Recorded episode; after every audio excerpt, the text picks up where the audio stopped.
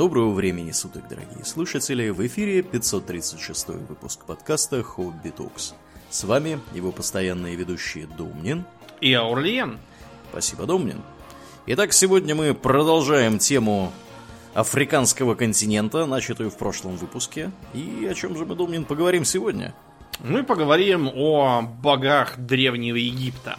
О, Тема эта настолько же, с одной стороны, популярная, потому что все в школе более-менее изучают, чего там Осирис не поделил сетом. Вот, и кто этот симпатичный шокологоловый бог, который сопровождает мертвых и часто изображается в гробницах по этой причине.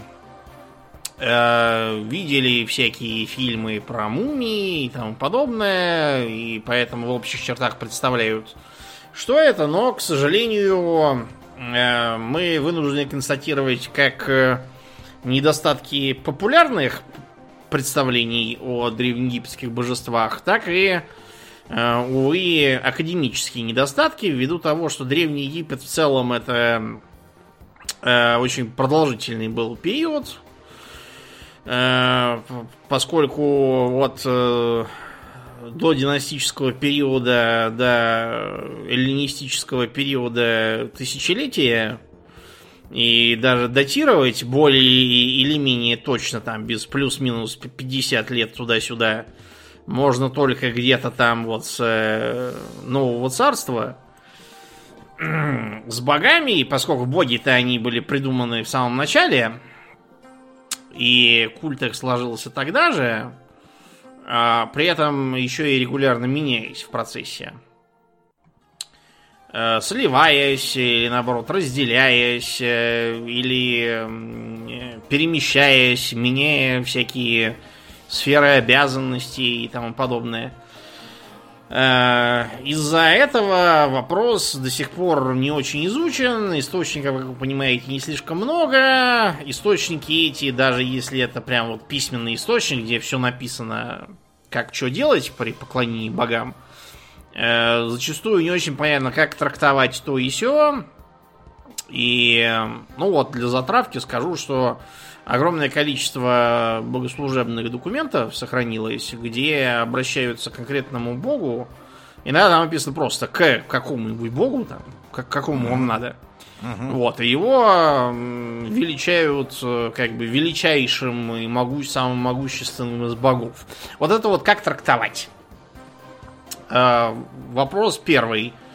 Э, мы, может быть, это должны трактовать просто как вежливость. Ну, просто вежливости свойственно преувеличивать достоинства э, собеседника и, наоборот, преуменьшать свои. Достаточно сказать, что в современном Иране типичное как бы обращение, которое к другому человеку, э, не очень, так сказать, знакомому, такое официальное, как у нас вот по имени отчеству называют, а Да. у англоязычных мистерами. А персы практически, если буквально говорят, э, ваш э, ничтожный раб э, как бы к вам обращается. Они себя не называют я, они говорят именно ваш ничтожный раб. При этом понятно, что никакими ничтожными рабами себя не считают, это просто вежливость такая. Вариант номер два. А может быть, у египтян был не политеизм в таком абстрактном понимании, то есть когда всем подряд надо молиться, ну или кому-то конкретному, если тебе конкретная нужда припала в его сфере деятельности. А может быть, э, они молились э, одному богу, просто признавая существование других. Э, так называемый гемотеизм. Тоже есть такой вариант. Но нечто подобное пра- практикуется в современной Индии. Там никто не говорит, что они индуисты, там все либо шиваисты, либо еще там что-нибудь, либо ша- шактисты, и все поклоняются какому-то конкретному богу, по большей части. Так что э, с египтянами все еще менее понятно. Еще один э, момент связан, например, с тем, что э, египтяне тем же самым словом, что и своих богов, называли, например, покойников. О как. Да. Э, кстати, с, опять же, словами все э, тоже все печально. Мы имеем очень приблизительное представление о том, как что там называлось. Как писалось, да. А да, как, как писалось, да. Проблема, что с гласными там не лады. Это примерно как э, арабский читать, если знать согласные, но не видеть огласовок, из-за чего можно, например, не понять. Вот это вот слово, вырванное из контекста это действительное причастие, допустим, делающий, да, или наоборот страдательное, тот, с кем делаю что-то. В, например, первой пародии это понятно, а во второй нет. Потому что пишется одинаково, а разница только в гласной. А гласную могут просто не написать. Угу. Обычно, понятно, в таких случаях именно для этого прописывают именно эту огласовку, чтобы было понятно, что, э, так сказать, не он бил, а его побили. Ну вот, и с египтянами, к сожалению, у нас и этой э, как бы помощи нету. И с другой стороны, в египетской религии всяких э, как бы младших божеств тоже было полно, э, и они не именуются этим словом, которое должно как-то НТР там такое, как бы непонятно, как это произносить. Угу. Соответственно, э, когда человек умирает, он как бы тоже становится богом в некотором смысле. Для египтян это не казалось чем-то странным. Более того, например, э, фараон, э, пока он был живой, он считался за а, аватару бога Гора. А когда помирал, то он становился аватарой Осириса. И как бы вот все, все эти самые фараоны, которые померли, они как бы все осирисы, получаются. Для нас это все как-то странно, но для египтян, видимо, странным не казалось. Что мы можем сказать о формировании вот этого вот э, своего рода пантеона? Богов, надо вам сказать, у египтян было какое-то чудовищное количество, сотни, а может и больше тысячи. Э, из них абсолютное большинство практически не, не изучено и малоизвестно. Хорошо, если мы знаем, что такое вообще был. Э, и примерно как его изображали, и, может быть, за что он отвечал. А во многих случаях мы этого не знаем, так что мы говорить будем о том, что мы более или менее хорошо изучили, поскольку про этих богов сохранилось больше всего источников, они чаще всего попадаются на изображениях и в богослужебных текстах. Ну, очевидно, что это были, наверное, главные такие боги, самые популярные, самые, видимо, с развитыми культами. А это, кстати, очень важно. Вот, например, где э, можно было занять денег в Древнем Египте? А где? Э, были храмы, да, такого... Ну, не одного божества, а было несколько божеств, у которых э, храмы играли роль банков. О, да. Как интересно. А, угу. По странному совпадению, именно в этих храмах действовали в том числе воинствующие жрецы. Ну, чтобы выколачивать бабло из тех, кто не платит, видимо. Древнеегипетские коллекторы. Да, и вообще, в, в египетском государственном аппарате чуть ли там не две трети всяких функций были возложены не столько на чиновников, хотя их роль, конечно, тоже не, нельзя преуменьшать, а сколько на жрецов. Например, астрономические наблюдения и предсказания разлива Нила, без которых никакое сельское хозяйство де-факто там невозможно. Это должны были делать жрецы, вычислять там всякое. Эм, медицина, эм, инженерия. Вот, например, был... А, кстати, еще один момент. Эм, можно ли было попасть в боги, если ты смертный человек? В смысле, обычный. Не легендарный, а реально существующий. Неужели? Можно. Можно. Ух ты. Можно. Имхотепа, знаете? Нет, не этого лысого и противного, который в художественном фильме. Я не понимаю, за что э, режиссер так оплевал именно Имхотепа. Ну, придумал бы какое-нибудь дурацкое псевдоегипетское имя.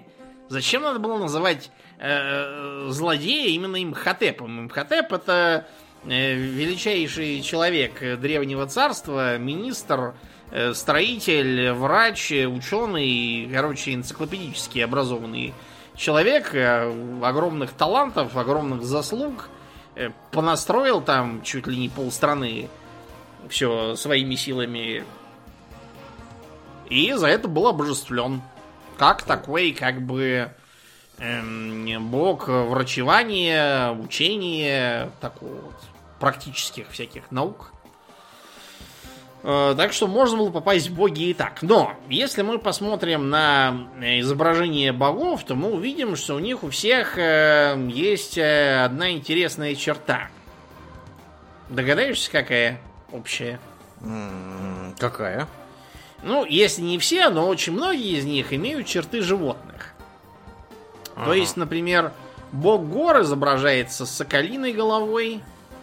Э, точно так же э, изображается и бог солнца Ра.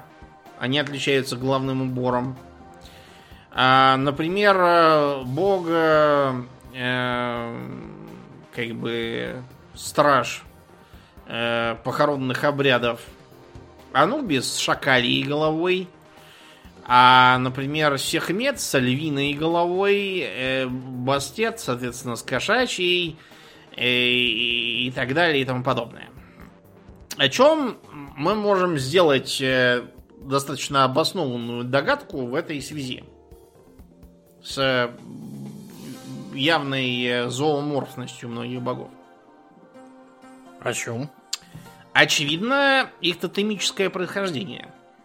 Ага. То есть, по-видимому, изначально египтяне исповедовали характерный тотемизм. То есть считали, что э, там это племя там племя обезьяны, а это племя племя крокодила, а это племя сокола, да. Соответственно, их э, божественный покровитель тоже был сокол там или крокодил или еще кто. И, по-видимому, с объединением э, Египта, начавшимся еще в додинастический период, э, кстати, можно судить по э, об, об этом еще по одной вещи. Одним из царей в Египте, который объединил значительную часть страны под своей властью, был некий царь Скорпион. Не царь Скорпионов, как в идиотском переводе не менее идиотского фильма, а именно царь Скорпион, и звали его так, Скорпион. То есть, по-видимому, он представлял собой эм, эм, главу э, некоего народа, который считала, что они потомки Скорпиона, а их вождь, э, соответственно, аватара этого самого божественного покровителя и предка Скорпиона. Главный скорпион. Ну, типа того, получается так. Мгм. Класс. Вот. Опять же, я вынужден напомнить, что это все чисто ги- гипотезы, да, пусть и не просто на песке нарисованные а с определенным обоснованием, но тем не менее доказательств, увы, нету. Да, ну так вот, э, что еще интересно в этой вот э, зооморфности многих из э, богов? То, что все эти изображения надо понимать все-таки как э, иносказание определенное. То есть, когда мы видим, что Гора выглядит как мужик с соколиной головой, это не значит, что он мужик с соколиной головой. Это значит, что он сокол в облике человека. Ивана как? И наоборот, э, сфинкса на картинке хотя бы все видели, который как лев, но только с головой фараона. А он как бы фараон в теле льва, в облике льва, имеется в виду. То есть э, он как бы фараон, обернувшийся львом. А голова у него человечья, это просто чтобы было понятно, что это не, не нормальный лев, а именно обернувшийся львом фараон. Ну или фараон, как бы, который как лев. Лихо придумано. Ну, получается, да, вот как-то так. Вообще, эм, изображение богов в э, своем э, так сказать, э, каноне достаточно много может нам сказать. Э, то есть у большинства богов кожа такого же цвета, как у людей на соответствующих цветных изображениях. Ага. То есть у мужиков смуглая, у женщин светлая. Ну, понятно, мужики работают снаружи, женщины сидят в тени. Да, да, даже если это фараон, но все равно как бы считалось, что так надо. Чтобы было понятно, что это мужик. Ну, да. Просто. Потому что все эти портреты, они делались не такими, как, э, как человек выглядел, а такими, как надо выглядеть всем. Да, да.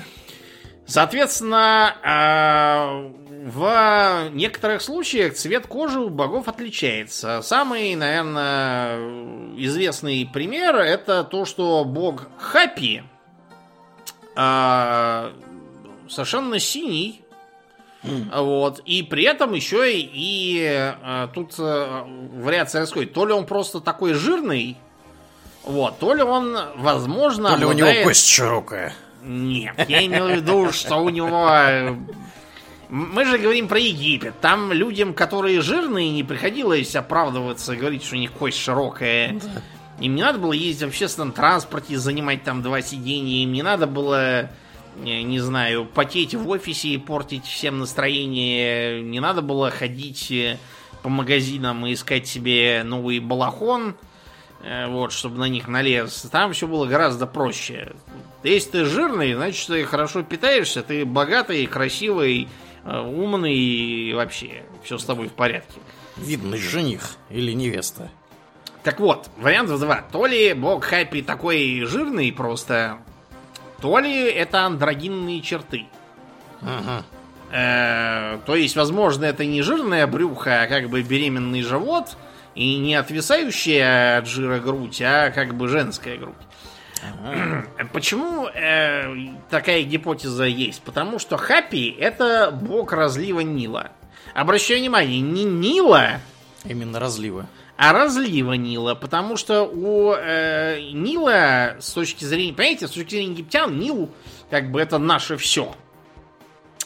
И э, по этой причине у них не было никакого бога, который был бы Нилом, несмотря на то, что у них был бог, который был солнцем, и даже не один. А у них были боги разных аспектов Нила. Например, дельты Нила, разлива Нила и всякого такого. Интересно. Так вот, а, почему я говорю про его либо жирноту, либо женские черты? А, потому что, при том, что он мужик, он, он не в платье, он в набедренной повязке. Э, борода в данном случае не играет роли, потому что борода это церемониальная, ее всем подряд привязывали. Как у гномов. Кто, кто главный, да. Хатшепсут, например, когда командовала, точно, у тоже бороду носила. Ритуальная борода у нее была. Так надо. Просто. Тактическая борода, фактически. Потому что реальную бороду там никто не носил, это считал за варварство. Эм, так вот, соответственно, Хапи отвечает э, за плодородие, в смысле, ну, разлив Нила несет э, плодородный ил, за что его в некоторых аспектах величают как э, повелителя болотных птиц, повелителя рыб и повелителя э, реки, несущей зелень.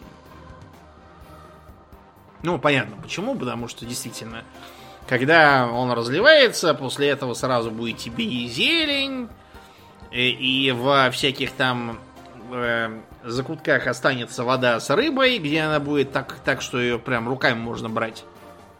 На рыбу эту поналетит птица, которую тоже можно бить по башке на перья щипывать. Короче, очень полезный бог в этом смысле. Но не только. Скажем, э, то, что он разносит ил, э, а ил это как бы не только ценные э, ценные почва для произрастания, но также, например, и сырье для керамики. И, и из-за этого он в том числе и бог такой как бы творец. В целом. Логично, который может логично. слепить что-то, да. Угу. При этом он творец не в смысле все творец. Для этого у них свой Он отдельный как Тонкинский Аули, который такой. Ну, типа да. Всякое. Да, угу. да. В том числе. Он не единственный такой, но да, но в том числе. Еще один бог, э, который относится к э, Нилу в каком-то его аспекте, это Хнум. Хнум это, э, видимо, изначально бог истока Нила, угу. откуда, собственно, он начинается. Поскольку египтяне никогда в жизни не видели исток Нила, это надо очень далеко ехать на озеро Виктория. Да, неизвестно, где это. Да, это евро- европейцы только в 19 веке сумели сопоставить. Э, это был как бы воображаемый исток Нила, потому что понятно, что где-то-то он должен быть. Соответственно, изображался он как э, мужик с головой буйвола, ну вот, который в воде любит сидеть, когда жара. Вот. Из-за того, что он бог истока Нила, а Нил в том числе несет вот этот самый э, Ил, он тоже считается за творца, причем, что интересно, творца э, именно, во-первых, керамики. У него один из атрибутов это гончарный круг. Угу. А во-вторых, это он создает эмбрионы человеческие. Как, какой у него разброс? Я смотрю, он многостаночник. Он, он, соответственно, из глины сотворяет эмбрионы на своем гончарном круге и вкладывает их в чрева женщин. Класс. Поэтому его и называли бог гончар. Вот. Такой тоже был достаточно популярный бог.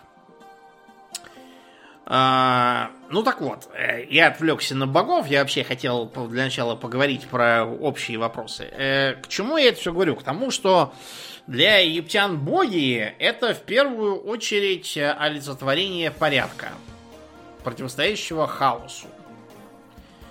То есть э, боги это опора и составная часть Маат – То есть, э, как бы, порядка, правды, закона, справедливости, истины. Э, короче, упорядоченного, если прибегнуть к перумовским терминам. И им противостоит хаос, исфет. Ну как? Который представляет собой, э, ну, собственно, хаос, беспорядок – и, и тут все, кто читал э, хроники Амбера, Роджера Железный, такие. Так вот откуда все это. Ну, Противостояние а, хаоса, порядку. Выше, Или Эмур какая. Короче, да. это все, mm все видите из Египта. Соответственно, этот самый Исфет, э, э, что интересно, Маат имел персонификацию в виде, собственно, богини Маат, которая была как бы олицетворением правды. А вот Исфет это как бы именно безликие хтонические силы, которые э, олицетворяют э, беспорядок, неправду, злодейство всякое, э, ложь в том числе, кстати.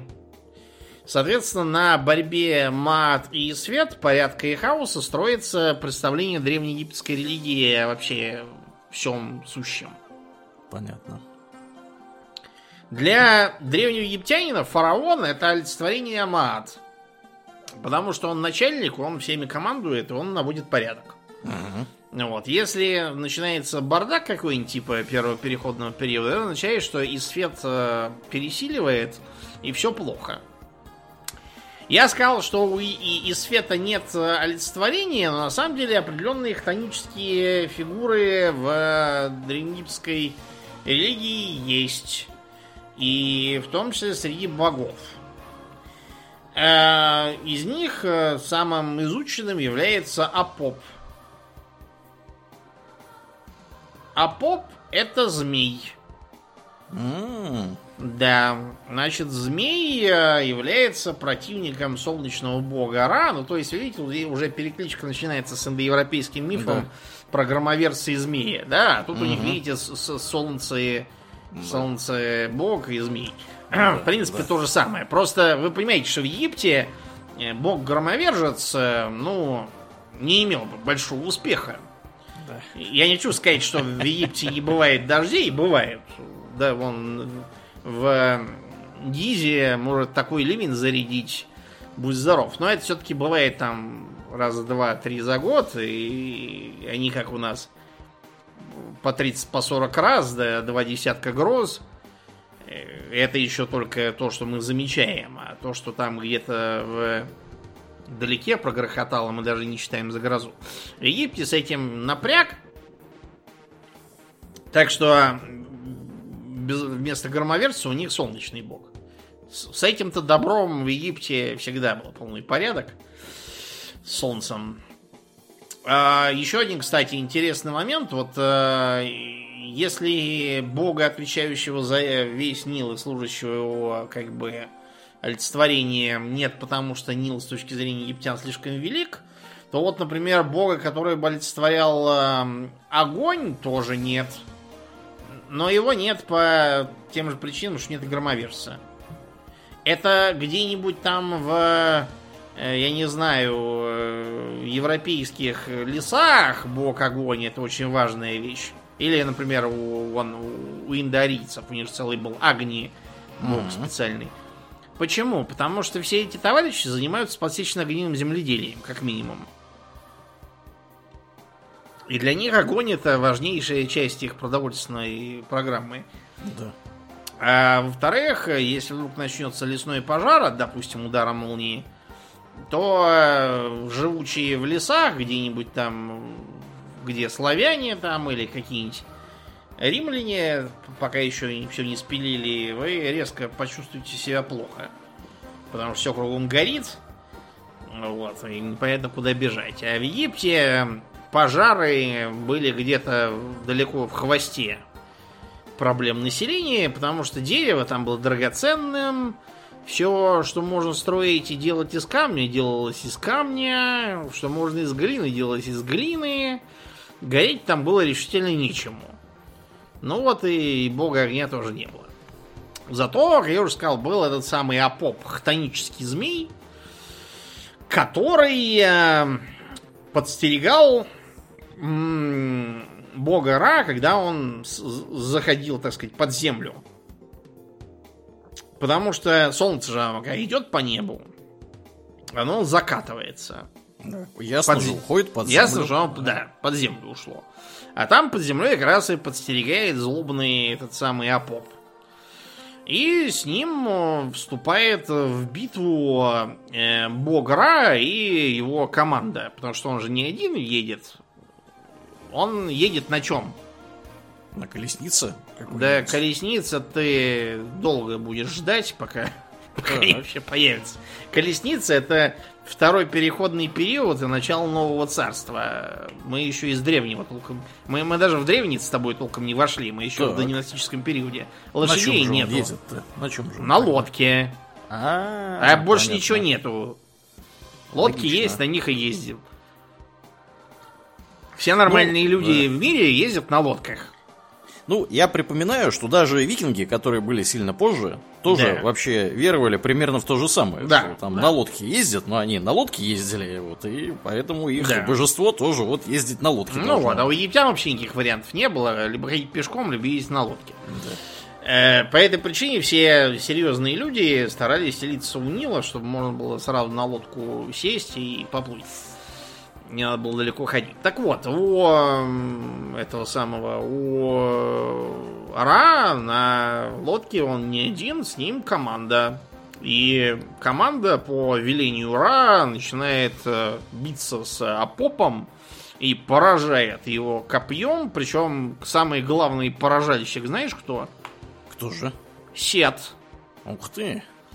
Э, это важно, потому что Сет в своей, так сказать, ипостаси э, помощника Ра на корабле, побивающего Апопа копьем, это добрый бог. А вот Сет в своей ипостаси э, конфликта с Осирисом, своим братом, это злой бог о чем это нам говорит? О том, что у древних египтян не было такого представления, о том, что этот бог добрый, этот бог злой. Вот. У них э, в качестве хтонической злодейской фигуры был, во-первых, этот самый Апоп и всякие мелкие черти, А боги, они были как бы амбивалентными. Интересно. Ну, тоже, в принципе... Как у скандинавов. Например. Как у скандинавов, да. Или у греков, и вообще да. чуть ли не у всех. Да, я смотрю, это популярная была mm-hmm. идея. Да. Так вот, вокруг этого самого побарания Апопа сложился свой соответствующий культ. Причем, что интересно, э, как бы э, в нем э, были практически храмы Апопа, но Эм, там ему не служили, а наоборот помогали как бы с ним бороться. То есть делалось как? Там ставились эм, фигурки его, сделанные из воска, ну, чтобы многоразовые были. И проводился, судя по сохранившимся текстам, следующий обряд. А, Жрец должен был плюнуть на попа, соответственно, плюем на эти самые фигурки змеи а попрать Апопа левой ногой, соответственно, топчем его левой ногой, поразить его копьем, как вот сет, тычем в него священным копьем храмовым, а, связать Апопа, обвязываем его веревочкой, а, поразить э, Апопа ножом, ножом, соответственно, его священным тыкаем, и поджечь Апопа, ну, собственно, растапливаем воск. Я смотрю, там все было серьезно. Это каждую ночь делалось. Потому Понятно, что помогать надо. А, да. Надо было, да, помогать Ра, Сету и остальной шейке биться с опопом. А, а то вдруг именно в этот раз у них ничего не выйдет, и все, и солнце не взойдет, и кердик да. нам всем. И все, вил, вилы, да, ага, угу. наступили. Вот так, да, получается. Все логично. Угу.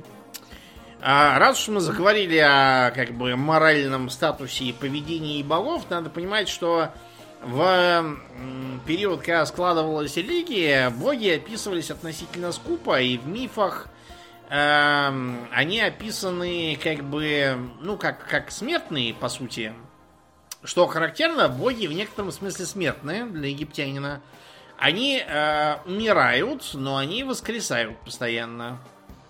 То есть тот же самый Ра, например, он, изнемогая в, э, так сказать, битве с Апопом, что символизирует заход солнца, в итоге все равно умирает, но воскресает, и это символизирует восход солнца. Точно так же, например, э, то, что Нил то разливается, то наоборот э, уходит обратно, это все как бы бесконечный вот этот цикл э, того, что боги становятся сильнее, потом слабеют, умирают, возрождаются, опять сильнее и так далее.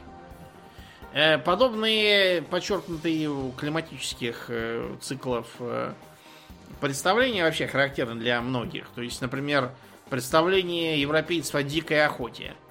Ага которая идет где-то там осенью, там или в некоторых случаях весной. Ее аналоги, я имею в виду не конкретно дикую охоту германцев, я имею в виду, что очень похожие э, аналогичные представления других народов Европы, той же самой, и не только Европы, и в Азии тоже подобное же было. Вот, которая, соответственно, сменяется зимой, когда, так сказать, все умирает, а потом, как бы, наоборот, оживает. Для древних людей, например, то, что опадают э, листья из деревьев, означало, что они умерли. А то, что они опять зазеленели, то, что они ожили. Все ну, логично. потому что если дерево засохло, то с него тоже листья пожелтеют и опадут. Просто оно потом не зазеленеет, не оживет. А большинство оживают. С их точки зрения это отражало то, что вообще все на свете помирает, оживает. Это нормально. Так вот, богам э, присущи, несмотря на то, что все они, в принципе, олицетворяют собой порядок в противостоянии именно хтоническим силам, они могут быть импульсивные, могут там гневаться, расстраиваться, радоваться, плакать, э, болеть, помирать, вот это все. Скажем, э, из текстов, описывающих всякие деяния богов, понятно, что Э, Сет это такой, как бы не то чтобы трикстер, а скорее такой очень импульсивный, эмоциональный товарищ. Почему он, собственно, и выступает? То он на стороне хороших, то он на стороне плохих, условно. У него просто характер такой, его заносит. А, допустим, э, скажем, тот же э, Ра э, может э, иногда принимать э, женский аспект себя. И в этом аспекте он э, известен как глаз Ра, например. Гла- Гол, глаз, который... глаз в смысле глаз или глаз? Глаз, который око. А, око, понятно. Око Ра, да. Вот этот, который любит рисовать. Которая смотрит на, направо, имеется в виду у, как, у которого нос должен быть справа. У которого нос должен быть слева, это око Хоруса, э, в смысле гора, извините. Да. А, да. Мы, мы сегодня не про это говорим, да? да. Про другую да, мифологию. Это другое око, оно тоже важно и тоже представляет собой специфический э, аспект божества. То есть, например, око Гора а, отражает а, его как бы взгляд, который дарует благо, здоровье и защиту от э, всякого неприятного, в том числе от неприятностей, насылаемых сетом. Почему это важно? Потому что в мифе сет выкалывает один глаз гору. Вот. Соответственно, от глаз обретает самосознание, как бы, и становится самостоятельным аспектом гора. Интересно. Да. А Окара, например, представляет собой э, как бы такой женский э, аспект э, бога Ра, который как бы используют в качестве такого фамильяра, что ли, насколько я понимаю, многие женские божества у. Кстати, про вообще мужчин и женщин. Для египетской религии характерно достаточно большое количество богинь. А, при этом у них есть э, несколько, так сказать, э, богов, целый ряд, которые имеют как мужскую, так и женскую, ну не то что ипостась, то есть они одновременно, они существуют в двух видах одновременно, как, как бы мужик и, и женщина. Как слоныш. Нет, слонеш, он как бы един а это именно два разных, но они как бы один. Понятно. А речь я сейчас веду, например, о так называемых восьмерых. А, они появляются где-то после десятой династии, судя по всему, а может быть и раньше, потому что записанные тексты они только в 18 династии. Ну, те, что мы нашли. Может, может было и раньше, просто все пропало как обычно. Так вот, это боги, которые отвечают за создание мира в целом. Надо нам сказать, что у египтян было какое-то огромное количество мифов о сотворении мира, и все они другу противоречат. И, скорее всего, это просто мифы разных народов, которые жили в разных частях, частях да. Да, и страны, и которые потом как-то... Короче, про восьмерых это один из таких главенствующих мифов. Соответственно, боги из него попали тоже в общие почитания. Итак, там э, 8 богов, которые представляют 4 пары. Мужик-женщина, мужик-женщина. Соответственно, э, первая из них это Ну или Нун. И его как бы супруга и женская разновидность Наунет. Э, изображается синим и с такими волнами по телу, потому что Нун это как бы первозданные воды. Характерный миф для обитателей э, этого региона. Помните в книге Бытия, что лишь Дух Господень витал над водами? То есть такое, э, да. первозданные воды для этого региона это как бы одна из, э, одна из вещей, которые были всегда, как бы так сказать. Следующая пара это Хех и его э, как бы сестра-жена Хихут. Хех это бог, по-видимому, как бы сказать, эм, как бы бесконечности, э, неизмеримости и через это атмосферы. Объясняю. Смотрите, вот вы древний египтянин, вот вы сидите на земле, и вот сверху небо. А между ними что? Атмосфера. Ну, вы не знаете такого слова, но, в общем, вы понимаете, что там что-то. Угу. И это что-то бесконечно велико, потому что до неба не достать, э, какой высоты лестницу не городи, вы уже пробовали не раз в подростковом возрасте. Вот, и только упали и набили шишку. Вот поэтому, как бы, хех это вот и есть бесконечность, а для египтянина это атмосфера, имеется в виду. То есть, как бы, наземно-воздушная среда, если руководствоваться терминологией биомов. Любопытно. Следующая пара э, Кекуи и Кекуиц. Или просто Кек и, собственно, его супруга. Э, Кек э, это бог как бы ночного неба и первозданной тьмы. Ну, потому что, опять же, представьте, что вы древний египтянин. Вот вы э, ночью смотрите на небо, оно все черное, пустое, там какие-то блестяшки. Соответственно, это, с вашей точки зрения, некая первозданная тьма, которая исторгла из себя, с одной стороны, э, так сказать, мир, а из вод первозданной, которая где-то внизу, наоборот, было исторгнуто с другой стороны. И получилось вот то, что... То, где вы сидите, собственно. Как-то так. Ну и, наконец, э, Керх и, и, и Керхет, его супружница, достаточно загадочные боги, э, известные под разными другими именами. Э, и более того, их роль даже иногда занимают какие-то другие боги, более популярные, видимо.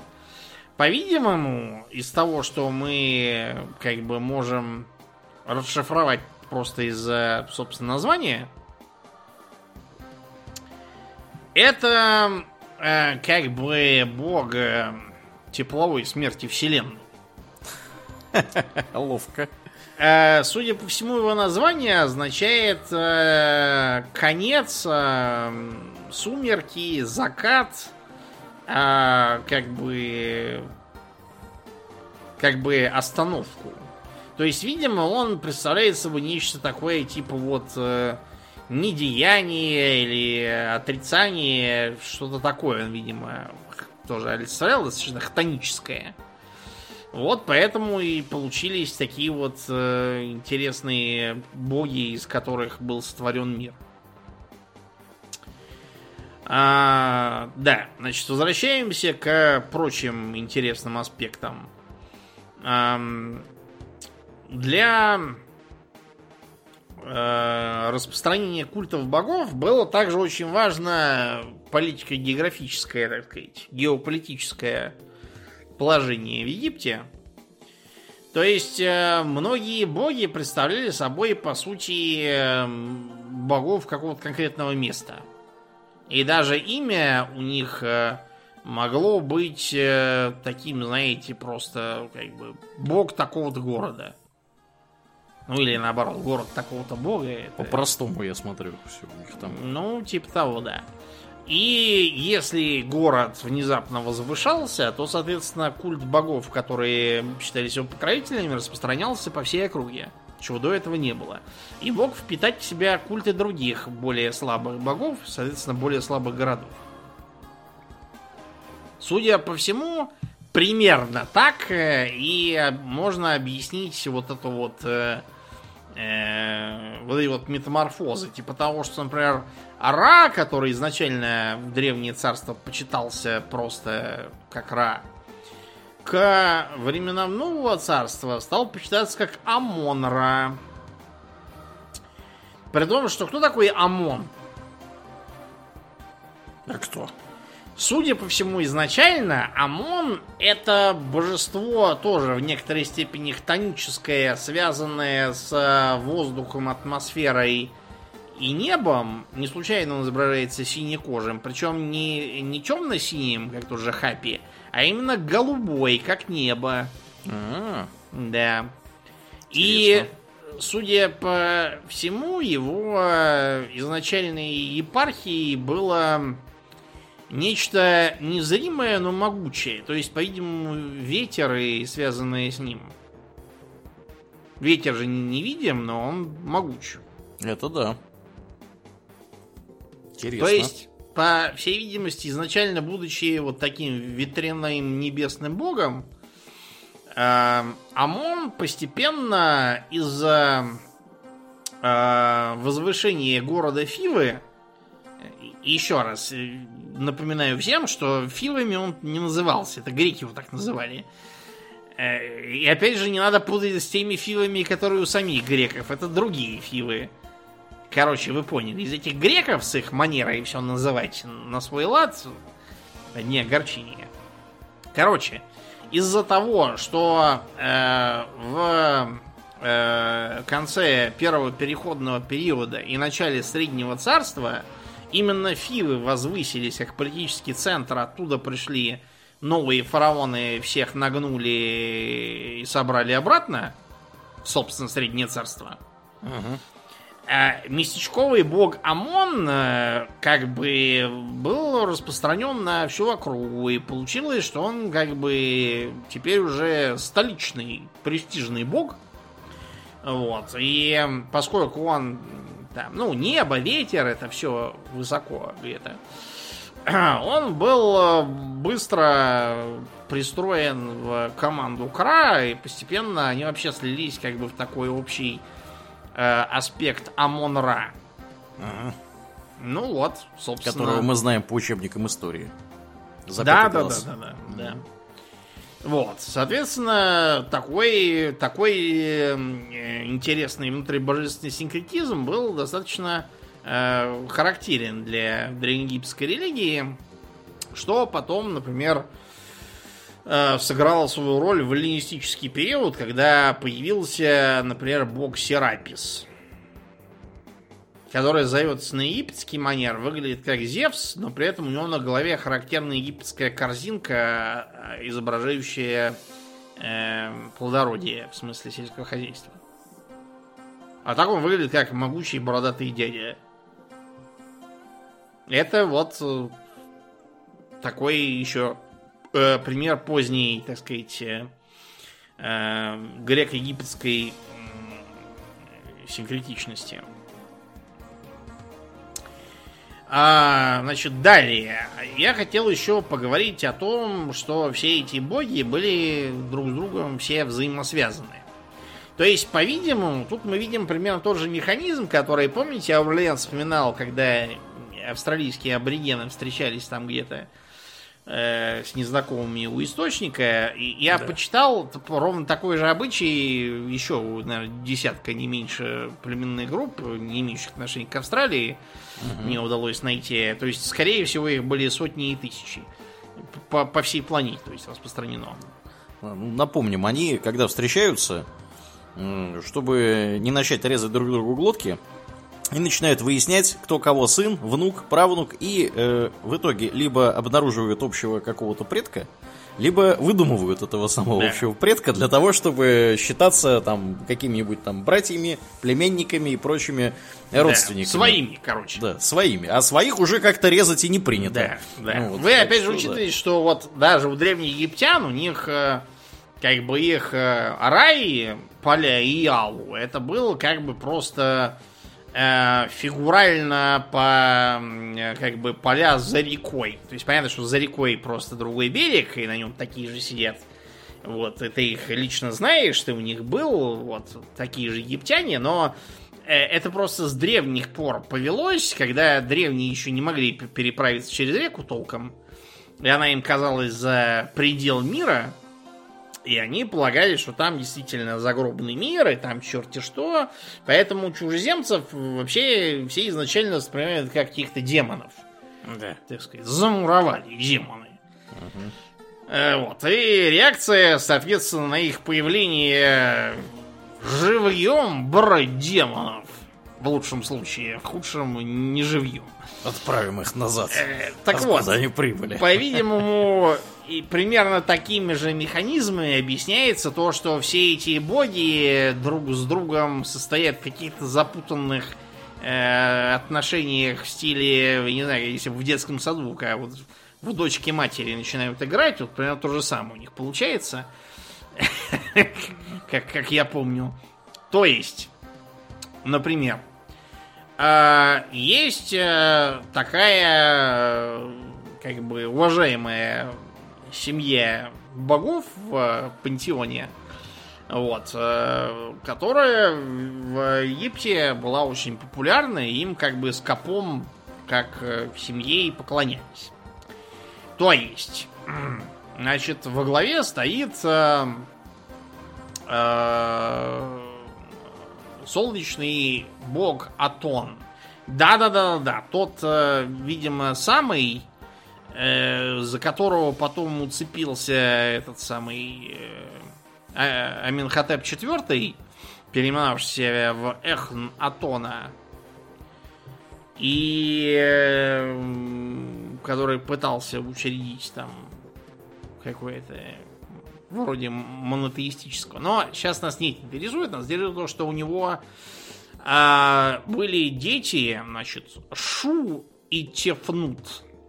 Шу это мужик, угу. Тифнут, соответственно, девочка. Не мужик. Да. да, значит, э, Шу этот э, выглядит э, как, ну, такой, как бы, э, мужик, вот, который родился э, вместе со своей сестрой после того, как э, их отец Атон предался анонизму. Да, ну, кстати, был там такой эпизод, правильно? Это во многих мифологиях можно, например, в... Ну, почитайте, например, историю э, из кавказской мифологии про Нарта Сослана. Там похожий эпизод есть. Понятно. Соответственно, его э, супруга и сестра Тефнут э, выглядит как э, э, такая, как бы, женщина с э, головой левицы и солнечным диском на голове. Несмотря на солнечный диск на голове, она представляет собой богиню дождя, вообще влаги, росы и всякого такого. Короче, всякой мороси. Так вот, э, от э, Шу и Тефнут э, у а, Атона родились внуки. Геб и Нут. Вот, соответственно, Геб это мужик, который, судя по всему, э, олицетворяет землю и ползающих всяких по земле тварюшек. Э, соответственно, с ним ассоциировались всякие присмыкающиеся, включая змей, а змей в Египте почитали. Это важно. Змей считали мудрыми, потому что они вот не эволюционировали в людей. Не надо горбатиться на полях, они могут сидеть все там на солнышке. Это очень умно с их стороны, это факт. Да. А кроме того, с ним же ассоциировались, э, ну, посевы. Это понятно, что они из земли и землетрясения. Считалось, что это Геб засмеялся. И его сестра-жена Нут э, выглядит как женщина с кувшином на голове. А, или как женщина-корова, тоже как вариант. Кувшин на голове это не простой кувшин, это кувшин, в котором воду носили из колодца. То есть она как бы поительница. За счет этого она связана с материнством и с небом, потому что вода с неба проливается. Э, Ее имя зачастую писалось так, чтобы ассоциироваться с небом. Проще говоря, туда добавлялся иероглиф, который не произносится, но означает небо. Да. Интересно. Вот, соответственно, уже Геб и Нут, вот, кстати, обратите внимание, что бог земляной и богиня водно-небесная, да? И вот а, уже они породили Осириса, Исиду э, и Сета. Вот, которые потом задрались, соответственно, Сет Осириса оскопил и убил, порезал на куски. Э, Исида его воскрешает, чтобы зачать Гора. Гор побивает э, Сета и его тоже оскопляет, а Сет у него э, выкалывает этот самый глаз. Это все, по-видимому, имеется в виду, что Сет это пустыня. Вот. А Исида, Осирис и Гор это как бы плодородные земли вокруг Нила и пришествие весны. Вот. Когда Сет отступает и все зеленеет. Глубоко берут, я смотрю, ну, эти египтяне. Получается так. Ну, слушай, а что глубоко берут? Для них это зима и лето, по сути, как у нас. Кстати, про сета. Вот э, э, как изображается сет? Угу. Э, в египтологии есть такой термин, как э, э, животное сета. Дело просто в том, что до сих пор твердо не установлено, что за чертовщина вот это вот такое. То есть э, вариантов много разных, из них э, сейчас самый, наверное, главный это осел. Потому что во времена э, позднего царства, то есть уже как бы перед самым поглощением Египта Персидской империи, а потом завоеванием македонцами, Эм, его изображали как осла и со слиной, соответственно, головой. Ну и описывался он тоже как осел. Но вот то, что изображается еще в древнее царство, там можно трактовать десятью разными способами. Может быть, это шакал, но шакал и Анубис. С другой стороны, ну и что? Вон и Ра, и Гор, оба соколы, не кашляют от этого. Может быть, это э, финек, пустынные леса с длинными ушами. Да, да, да, с такими ушками большущими. Угу. Вот, может быть, это пес какой-то. Или гиена. При том, что. Да, короче, ничего не поймешь. Поэтому пока говорится просто типа животное сета. Э, хуже того, сет это вообще греческое написание. Как mm. Как он назывался в оригинале, мы не знаем, но египтологи, вы будете смеяться, но существует такой термин, как египтологический язык. То есть это такое чисто гипотетический, гипотетическое звучание древнеегипетского языка, которым пользуются современные египтологи. Короче, с точки зрения египтологов, Считается, есть, что... Как, как Квенни или Синдарин. Они придумали, да? Ну, да, они, конечно, не на пустом месте придумали, а пытаясь по аналогии, судя по факту, что считается, что его звали Сутех вообще. Сутех, ага. Ну, это близко, на самом деле, к греческому да. варианту. Вот, соответственно, э, несмотря на то, что он как бы злодей, узурпатор и братоубийца в мифе про Осириса, в мифе про Рая Апопа он как раз наоборот один из главных героев и Большой молодец. Э, да, большой молодец, и как бы он э, змееборец. А с Гором он находится в таком антагонизме. То есть он правитель Красной Земли. Красная Земля это пустыня. А Гор, соответственно, это правитель Черной Земли. Ну, то есть э, где нормальный где, чернозем. Где, да, разливается Нил. В общем. Вот. Значит, еще один а, из солнечных богов, который я хотел упомянуть, это Хепри. Э, возможно, Хипера или еще как-то так. Мы не знаем, опять же. Это солнечный бог также. И голова у него это голова... Он, он как бы... Он бог скоробей. Скоробей, для тех, кто не в курсе, это навозный жук такой. Да. Симпатичный на, на вид, надо сказать. Да, часто в качестве сувениров э, э, используется. Короче, значит, что такое э, с, как бы скоробей с точки зрения э, египтян? Скоробеи вообще живут э, как бы по всему свету, и в Америке живут, и в Европе живут, и в Японии, короче, много где. Факт тот, что именно то, что это жуки-навозники, которые питаются навозом сами по себе, а также создают из навоза запас для своих э, личинок, когда они вылупятся.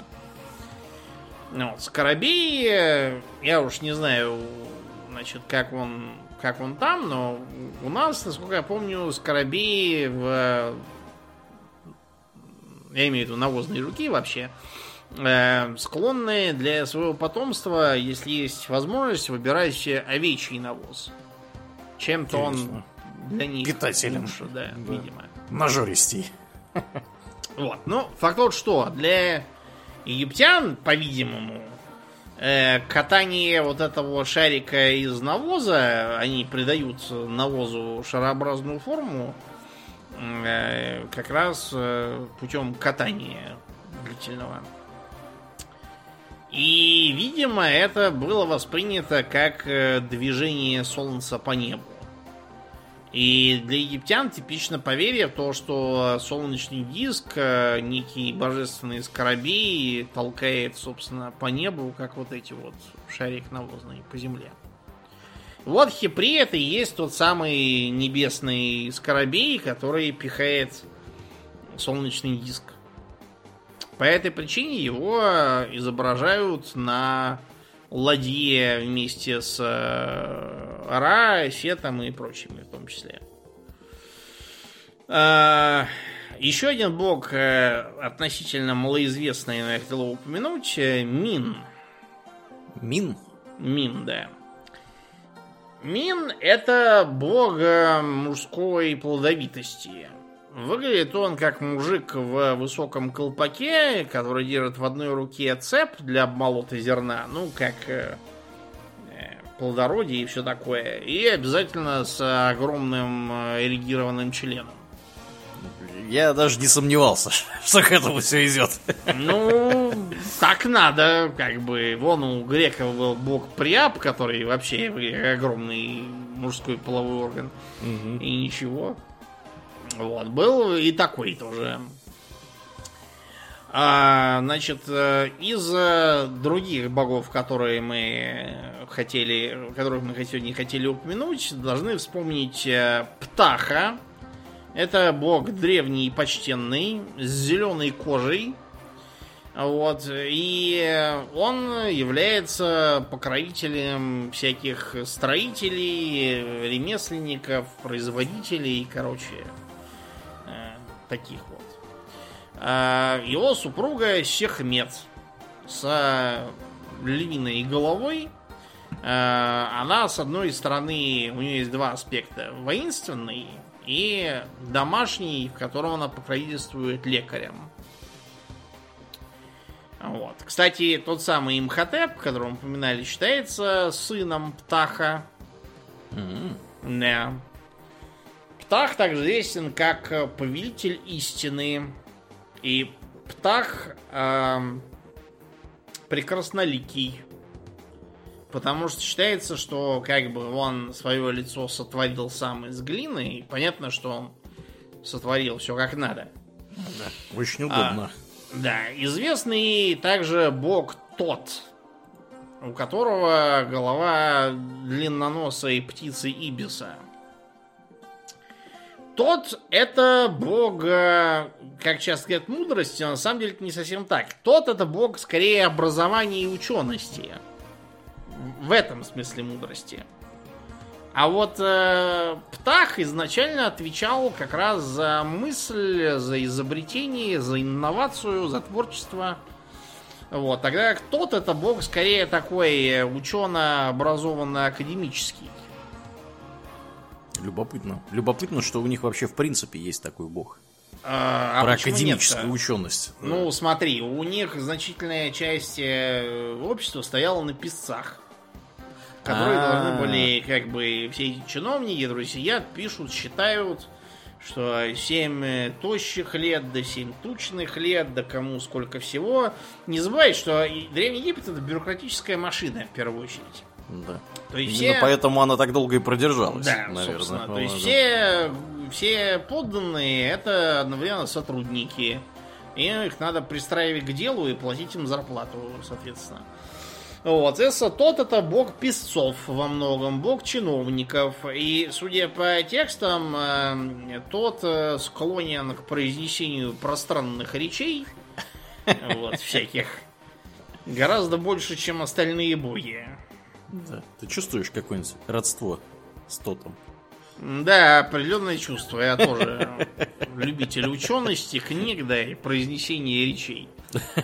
А, с головой крокодила был бог Сибек.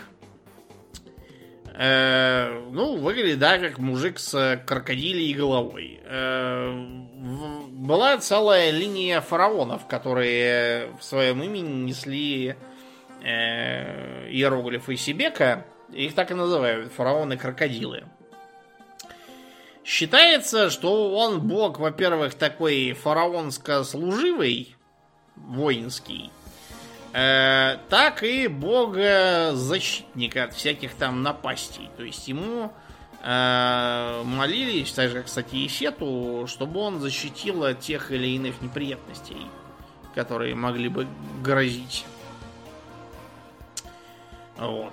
Э, Анубис тот самый э, широко известный э, бог с э, головой шакала. Несмотря на то, что его почему-то считают богом загробного царства или богом смерти, ничем подобным не является. Бог загробного царства это Осирис. А бога смерти у египтян вообще не было. А Анубис это бог погребального обряда, в первую очередь. То есть проводник в загробное царство. Проводник в загробное страж загробного царства. Короче, много чего, но он как бы не начальник загробного царства. Он скорее его привратник такой. Угу. Вот, соответственно, э, маски Анубиса, судя по всему, были распространены у жрецов-бальзамировщиков. То есть, как бы жрец, он, надевая маску, становился Анубисом, да, и как Анубис приветствовал э, покойника, так сказать, на том свете, бальзамируя его тело. Вот, видимо, как-то так они воспринимали э, этот э, э, обряд. При этом у Анубиса была еще и как бы женская его как бы супруга, вот, и его же коллега, соответственно. Она, в отличие от э, Эм, обычно бралась как женщина с головным убором в виде головы шакала или целого шакала. Вот. Но в остальном это, в общем, его коллега, так сказать, помощница, По бизнесу. подруга, да, и, и так далее, и тому подобное. Вот. Эм, и Э, последний, пожалуй, кого мы сегодня упомянем, это смешной э, бог, который выглядел как э, бородатый карлик, дразнящийся и кривляющийся. Он был как бы изначально чем-то вроде домового. То есть он был богом домашнего очага, защитником детей и беременных женщин. Э, но постепенно он из этого домового мутировал в как бы такого мелкого бога-защитника, который своими кривлениями и оскорблениями э, отвлекает на себя всякое зло, пока он там за ним гоняется, оно, соответственно, не вредит его подопечным людям. Звался этот бог Бес. А, на этой основе я даже удивлен, почему еще не развернули э, мегатонные книги о том, что египтяне это русские. Да. Потому что у них бесы, у нас бес, вот, и у нас да, он карлик же. дразнящий, у них тоже. Это просто, просто совпадение. Мы даже не знаем, что он действительно назывался бес. Скорее всего, был какой-нибудь бису или что-нибудь такое. То есть, наверное, гор никакой не гора, а, вероятно, Хару. Это То есть это вот на вот этом вот э, египетском, да? Египтологическом, египтологическом да. языке, да. А, в эллинистический период бес солился с а, Момусом, э, карликовым, а, уродливым богом язвительной насмешки у греков и римлян. Вот. Так что э, тут даже местами непонятно, сколько в образе от э, изначального бога, сколько от э, греческого наноса.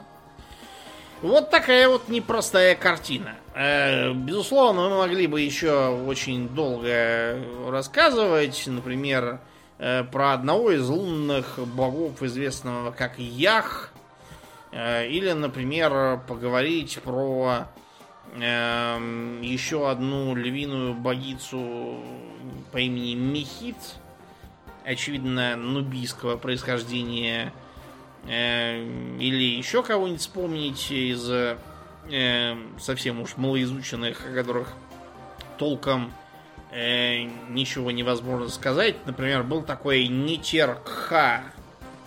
Это бог тысячелетия. То есть как периода времени. Видимо, да.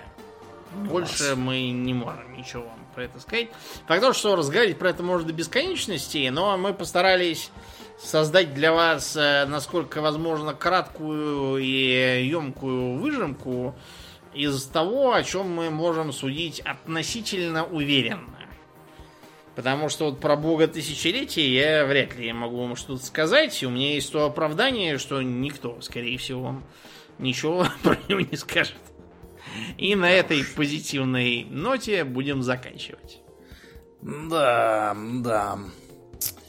А, ну что же, мы, как обычно, благодарим наших подписчиков на спонсоре и Патреоне. На этой неделе мы особенно благодарны Аделю Сачкову, Алексу Лепкало, Льву Дмитриеву, Дмитрию Котловскому, э, Никите Реймееву, э, Виткус и, конечно же, Нобу. Огромное спасибо вам, ребята, за то, что вы остаетесь с нами продолжаете нас поддерживать. Также мы всем напоминаем, что у нас есть группа ВКонтакте, канал на Ютубе, Инстаграм, запрещенный на территории Российской Федерации, а также Телеграм, разрешенный на территории Российской Федерации и везде в остальных местах тоже приходите и туда. Там разные интересные происходят вещи. Ну и, Домнин, давай напомним про твое выступление.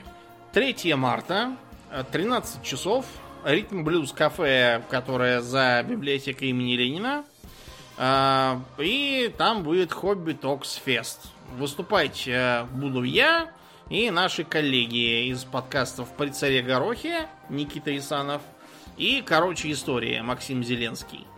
Я расскажу про пытки. Э, соответственно, Никита расскажет про пиры и застолья Древней Руси, а Максим Зеленский про что с э, Вист э, и прочие игры, в которые Хлестаков все играл и все деньги проигрывал. Короче, про азартные игры в царской, в царской России. Приходите, билеты доступны по ссылке в шапке нашей группы ВКонтакте. Кнопка «Купить билет» там есть. Угу. Приходите, билеты пока есть. Да, будет интересно. Ну и ты в Питер едешь еще, я так понимаю. Да, в Питер я тоже еду и тоже в марте. Э, соответственно, будет это, по-моему, 23 марта, если я уже не путаю. Да, 23 марта в 18 часов. Значит, соответственно, это будет происходить в Freedom Music Hall на Казанской улице. На сей раз не в том подвале, где мы обычно были, в приличном заведении. И там я буду выступать совместно с Дробышевским и Водовозовым, известными популяризаторами науки, соответственно, антропологии и медицины. Вот, а о чем я там буду рассказывать, это пока выясняет голосование. Вот. Билеты тоже можно приобрести. Э, ищите ссылки в нашей группе ВКонтакте или на сайте mediomodo.ru. Были вопросы, Домнин? От публики, где можно найти это голосование? Э, оно еще не началось, скажу по секрету, но оно скоро начнется. Просто до 23 марта еще довольно далеко. Понятно, понятно. Да. Так что, да, следите за анонсами. Голосование будет анонсировано отдельно. Да. Потому что уже граждане в Телеграме потирали руки и собирались за что-то проголосовать. Ну, как, как только найти будет где. за что, я сразу покажу за что. Да, да. Ну что же, друзья, мы на сегодня будем закругляться и перемещаться после шоу. Мне остается лишь напомнить, что вы слушали 536 выпуск подкаста Хобби Токс, и с вами были его постоянные бессменные ведущие Домнин и Аурлиен. Спасибо, Домнин. Всего хорошего, друзья. Пока!